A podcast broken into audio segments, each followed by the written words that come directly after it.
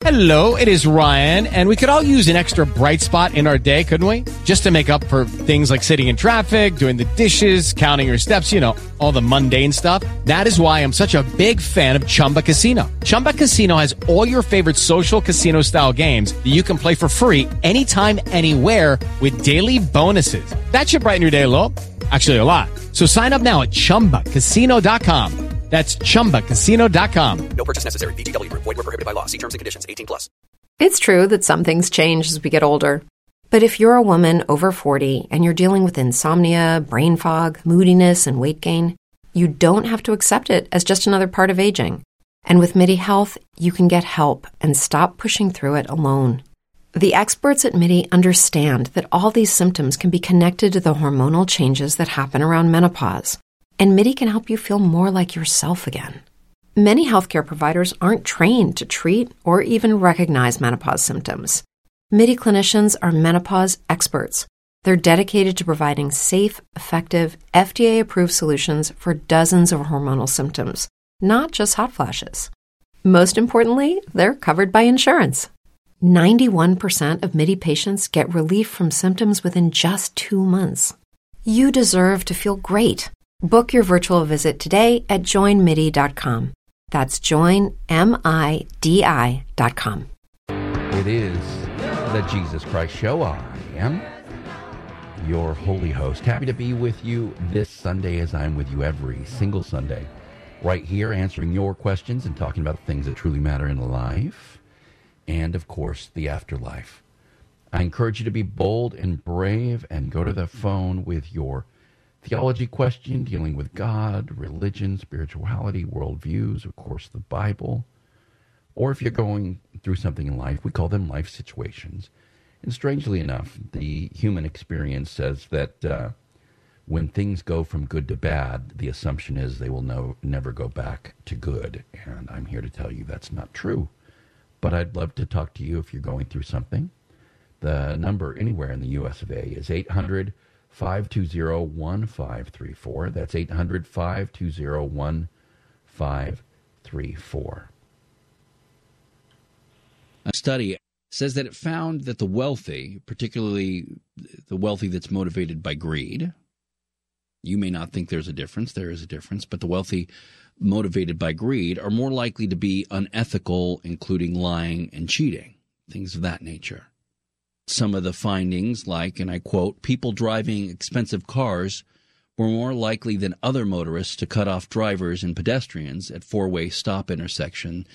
Those findings led to a series of experiments that revealed that people of, of higher socioeconomic status were also more likely to cheat to win a prize, take candy from children, and say that they would pocket extra change handed to them in error rather than give it back and that's always one of those those ethical challenges that people will bring before you, right? If you are uh, in a grocery store or some department store or something, and the person checking you out gives you too much change back, would you keep it?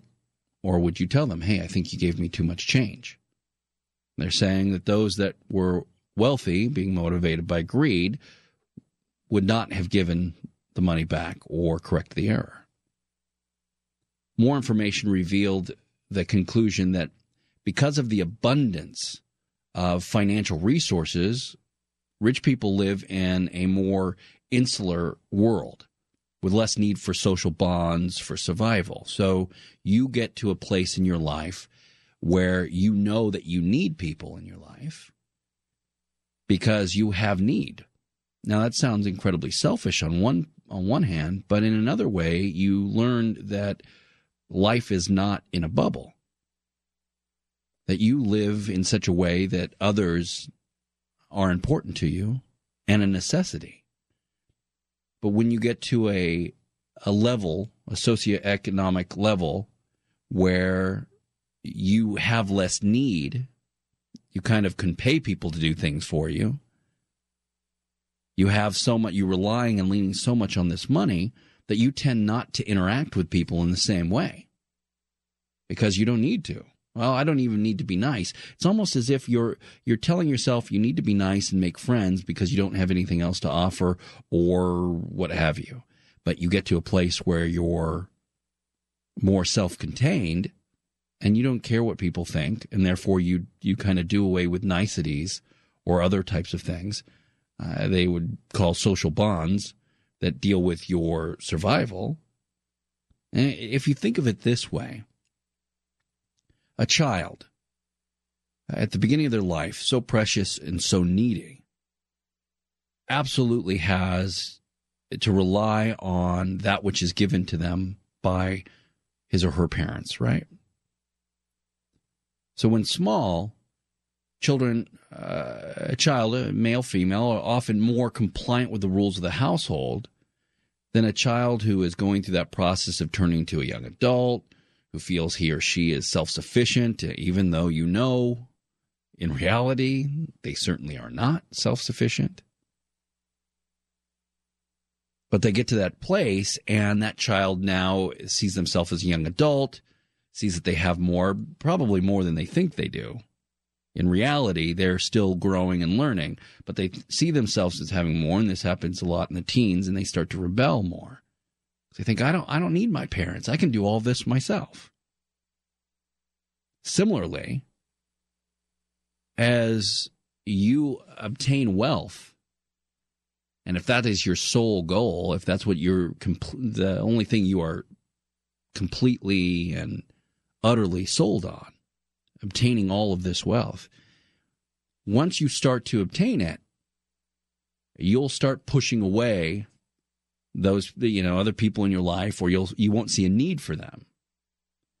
So this study is pointing out that uh, people with wealth start to get rude more rude and and ignore others and don't interact the same way because they feel they don't need to when you think you could buy what you need you don't focus on the skills that it takes to obtain that in everyday life in a real, deep, and true way. The strange thing about this story is that this study itself is nothing new. Think about this for a moment. As a matter of fact, Scripture is filled with examples of people trading ethics, their own character, for money and power. This has been around forever. Scripture makes it clear if your goal is just to make money and your motivation is greed, you should not be trusted. Nor will you ever, ever know the things of God. It's not that in Scripture I pick on people that are rich. That's not the case. If you know the stories about it's easier to get uh, a camel in an eye through an eye of a needle than it is to get a rich man into heaven, is that to mock the rich? Absolutely not. It's to say that there is something else going on in that process of gaining money, that if it is based solely and propelled by greed, then you will get lost in that pattern. You'll get lost only in those things and not into the things that God has created that are of importance the character building, the ethics, the morals that go with doing the right thing, not because there is something to be gained on the right thing, like monetary gain, but doing the right thing because the right thing is right to do. Period. Scripture takes the time to point these things out, not to pummel those that have wealth, but to show you that the path to wealth often can be one that is barbed with uh, ethical concerns as to how you will treat others and how you even think about yourself, what you're willing to do, how low you'd be willing to stoop to make money you'd be willing to lie or to cheat or to steal in order to have those funds. In your mind, it becomes worth it. If that is the path, you're in trouble. 1 Timothy 6 9 points out, but those who desire to be rich fall into temptation, into a snare, into many senseless and harmful desires that plunge people into ruin and destruction. But it sets it out at the beginning to tell you those who desire to be rich. If that's your only focus, if that's what you have in your mind as the ultimate goal, then you fall into temptation because everything around you is saying, hey, pick me. I'm the one that will get you to that place. I'm the one that will get you that money that you want. First Timothy goes on to admonish you that it's not that money itself corrupts, but it's the love of money that corrupts. Often this verse is misquoted over and over I hear it misquoted. 1 Timothy 6:10 for the love of money is the root of all kinds of evils. It is through this craving that some have wandered away from the faith and have pierced themselves with many pangs. So, what does that mean? That means that if your focus is only about making that money, if all you want is to accumulate that wealth, there will be problems. Because that kind of love for money is just the is just the beginning point, the starting point for evil to creep into your life through temptation, uh, through uh, having that coveting mind, being envious of those that are around you, and you lose sight of the things of God. And it is through this craving, it says in 1 Timothy 6.10, that some, not all, keep in mind, it's not saying all, and it's not saying money is the root. It's saying the love of money, and some have wandered away from the faith. Because these things will capture your mind and capture your eyes and capture your heart and take them away from the things of God. It is the Jesus Christ Show. I am your holy host. Happy to be with you this Sunday as I'm with you every single Sunday right here, answering your questions and talking about the things that truly matter in life and the afterlife. I encourage you to be bold and brave and go to the phone with your theology question, life situation question, uh, whatever it might be, anywhere in the U.S. of A. Dial 800 520 1534. That's 800 520 1534. A study says that wealthy people, uh, if you're motivated by greed, you're more likely and more prone to being unethical. It's, it's an interesting, right off the bat, it's interesting to think of it things that way. Well, you know, that somebody just based on how much money they have might treat others differently. And a lot of this was done through observation and experimentation, some of which was just looking at certain areas. So, uh, you know, and saying, oh, this is how people react to certain things, sort of uh, if you will, just by sitting and what observing. But also there was other experimentation that went along with that. But their conclusions were interesting about uh, people with a, an abundance of financial resources tend to be kind of separate from others. They don't feel the need to have those social bonds that you may have with somebody if you don't have that kind of money because those bonds really are about building um, a community and because you believe there's a need for community and a need for one another. Well, if you're motivated just by greed and you're building that wealth up and you feel like you have such an abundance of it, what is anybody else going to bring you? That old that old joke, what do you get somebody that has everything? Nothing. So in this sense, it's interesting to see those things. However, this is nothing new. Thousands of years ago, as scripture was being written, God was reminding you of these things. 1 Timothy 6 9, but those who desire to be rich fall into temptation, into a snare, into many senseless and harmful desires that plunge people into ruin and destruction, is supposed to turn you away from those things. You've heard many times about it's money is the root of all kinds of evil. We've told you that over and over that that's not what scripture says. It says the love of money is the root of all kinds of evil. And if that is you you're craving, then you will get lost in that. Being wealthy doesn't automatically mean that you are greedy and therefore unethical. Many wealthy people use their money for good and they give to others and uh, don't just hoard it for themselves. This is a good thing. Proverbs 11:24 One gives freely yet grows all the richer. Another withholds what he should give and only suffers want. There's a difference. There's a difference. The one who is filled with greed serves only money and consequently cannot also serve God. It is the Jesus Christ Show. I am your holy host. Happy to be with you this Sunday as I'm with you every single Sunday right here, answering your questions and talking about the things that truly matter in life and, of course, the afterlife. I encourage you to be bold and brave and go to the phone with your theology question or life situation anywhere in the U.S. of A. Dial 800 520 1534.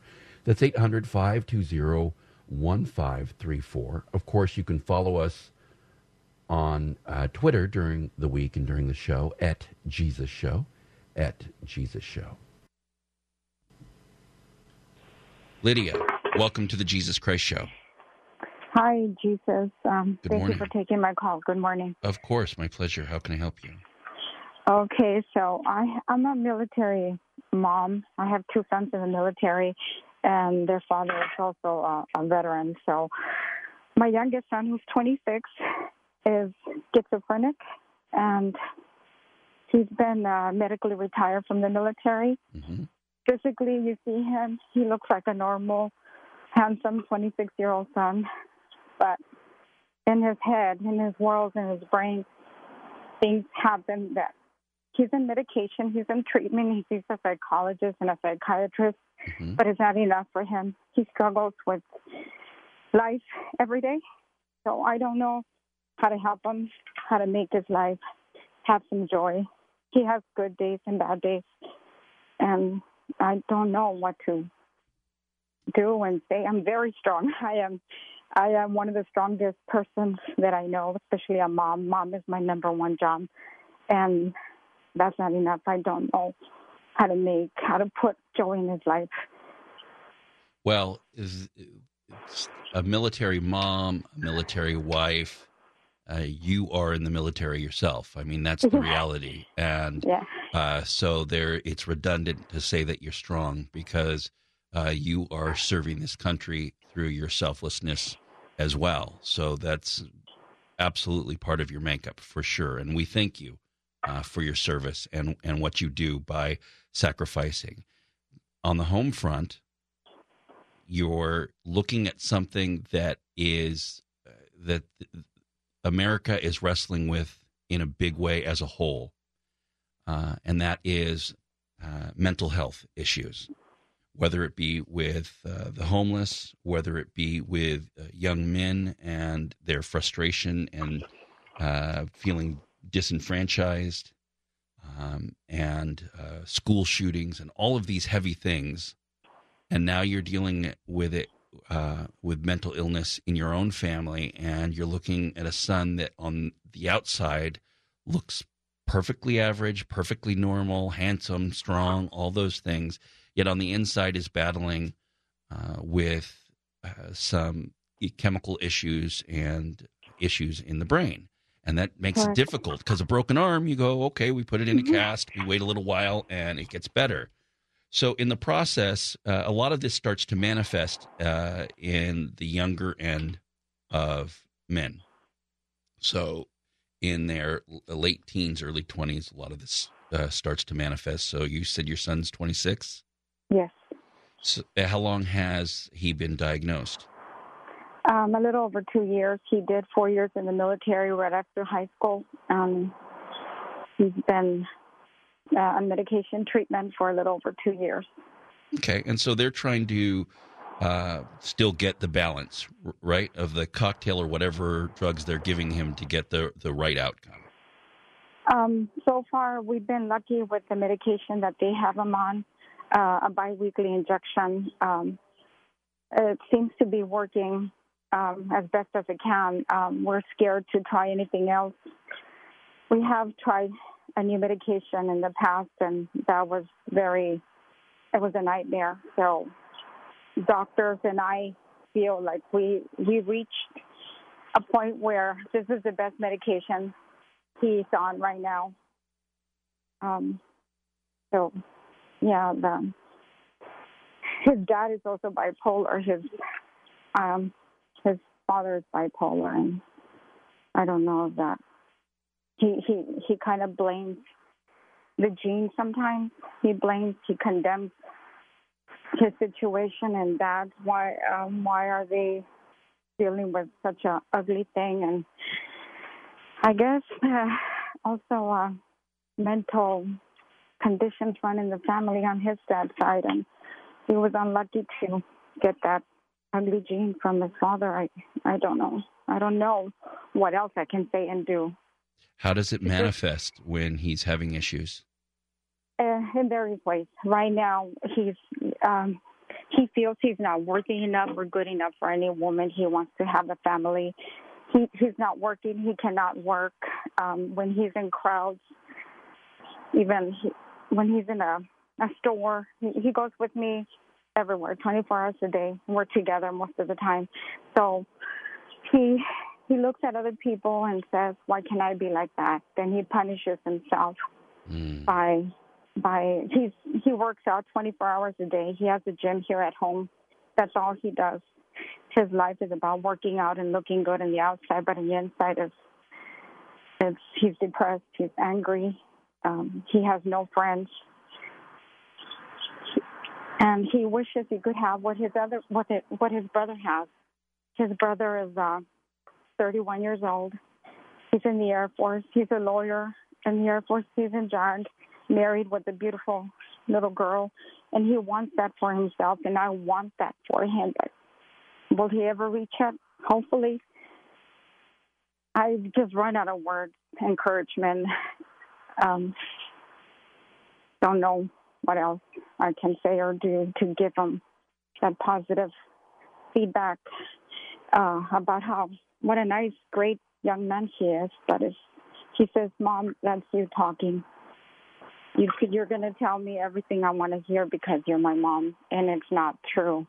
I when I feel like he's not on the right path or he's a little angry or just laying on the couch, I try to encourage him, telling him, you need to do this, let's do this, let's do that, walk, go for a walk. But then again, he's fearful that someone's going to hurt me, someone's going to hurt him. In what way? My son did a year in Afghanistan, in, in Afghanistan, and I feel that that one year he was deployed in Afghanistan really hurt him even more so. He went through a lot of things that I'm just finding out within the last few months. I go to the intake sessions with a psychiatrist, hmm and, and I found out things that he had to deal with while in Afghanistan. And I believe because of what he dealt with while being in Afghanistan, now it's out here in the civilian world, he, he feels like those people that were following him, I knew who he was in Afghanistan, are probably out here, and he's Mm. afraid of my for my safety. If he sees a car passing by, if he sees someone walking by our home, someone's parked a little too long in front of our house, he's thinking it's them. Them, he calls them them. So Has has his doctors uh, ever talked about whether there's a compounded issue uh, uh, like you're describing now that maybe came from his uh, tour there in A- Afghanistan that maybe he might be dealing with some PTSD in addition yes, to? in addition to yes, yes, they have, and I believe that. And is. is that being looked at separately? Or is that just kind of eh, thrown into the pot with everything else? everything's a package. Everything's combined. Everything's Hmm. together. He um, he has nightmares not about Afghanistan anymore, but he has nightmares uh, when he goes to sleep at nighttime. He, uh, or even if he naps during the day, he's having these. Um, I, I forgot what he calls them, but uh, he says he goes into episodes where he's asleep and the Reaper comes in, and he can't move, and it happens two, three times a week. It could be during the day. Um, he says the Reaper comes in, and I could see it, and he's staring at me. He's afraid of death. He's afraid of cancer. A lot of people are. Uh, uh, does he fall? You say that he is on the couch sometimes, things like that. Does he often fall asleep with the TV on? I have um no, he turns it off because he says he can't sleep. Um, his life is just basically going to the gym if he goes to the gym. If not, he stays here at home and he made a gym. Um, one of the rooms here, we turned it into a, a gym. So his life consists of just working out day and night, watching what he eats. He's at a very good weight. He looks very strong. He's very strong, but he does not get up from that couch. Okay. After he's done with his workout, he hits the couch again. Lydia, let's look at a couple of things really quickly because the time will go by, and I just wanted a, a full picture, and I wanted you to be able to get some of this um, out of your system as well, um, Uh-huh. because you are dealing with a lot. Uh, a, a few things. Um, this show is not a, a medical show. I'm not a doctor. I don't give any medical advice. It's all about morality and strength and hope and those types of things as it Correct. aligns with faith. So, but I will point you in a couple directions. Um, it is my belief that there are a few things going on here that need to be looked at separately, not together. And I think you should find something through the VA or through um, veterans programs where he can connect with others uh, and explore the PTSD side separately. Um, because that I think that experience is different. Two, because of the fact that he's working out a lot and has a lot of energy, but is not ex- not um, diffusing that energy through going out and doing things. I think that he's having an experience with something called sleep paralysis quite a lot. Yes, yes, So- exactly. That's what he said. I'm sorry. Just yes, Yeah. so the sleep paralysis, although it feels like a you know sort of a spiritual thing or something going on, in this case, uh, he sees the Reaper. The reality is he's in a state of lucidity. He's not get having a deep deep enough sleep, so he's staying kind of uh, asleep and kind of awake at the same time, which means the body's not moving. He's aware the body's not moving, and he's ti- he's he's experiencing that, and then he's adding the reaper and everything in because he's wondering as to what it is. So the body's in a state of half asleep and half awake, and it's a really weird thing. And some people think they're being abducted by aliens or all kinds of different things. But the reality is he's in a state of lucidity. That's why I asked about the TV or things like that because it doesn't sound like he's getting true sleep. Um, so I would look at those things separately. As far as a mother, your job is not to treat him like an illness. He is not an illness. He is Oh, exactly. he is your son that has an illness, and Yes. um, and to be honest with him, uh, I love the fact that you say you call him out when he's doing something. Um, that I think that's helpful. I think you probably would benefit from a program where you can talk to other mothers or other parents that are are dealing with these things too to learn tips and things to explore um, that could be powerful and helpful for you. But the reality is, you just be a mom. That's all that you're called to be a mom and to love him and to guide him and sometimes to push him past limits or to make him explore things that he doesn't feel comfortable with. That could be by um, slowly bringing things to him, or whether it's people or connecting him with things. I think the first thing would be a group where he can talk through some of these things with the PTSD, and that will help socialize him a little bit in a place where he doesn't feel like the odd man out. Start there, but whatever you do, don't treat him like an illness. Treat him like your son who happens to have an illness. Uh, just like a, a car or anything else that is still running and great and does everything, but has a dent. You don't treat the car like it's you know that it's worthless. It's not. And I love the fact that you're still treating him in such uh, a great and honest way, uh, because to baby him isn't going to help him. He just won't trust you.